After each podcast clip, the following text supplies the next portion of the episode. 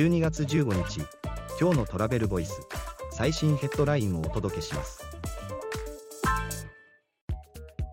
民泊エアビーの検索で日本が最上位に前年比3倍以上2024年に訪れるべき都市に大阪京都東京を選出。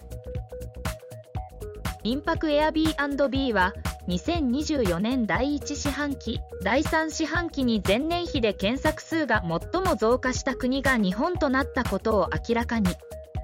前年比で日本の検索数は3倍以上に増加。次のニュースです。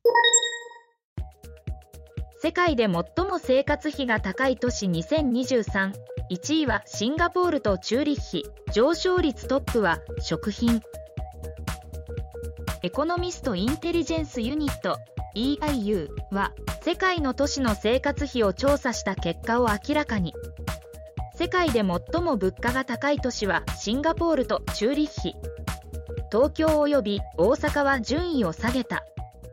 記事の詳細はトラベルボイス .jp で。ではまた明日。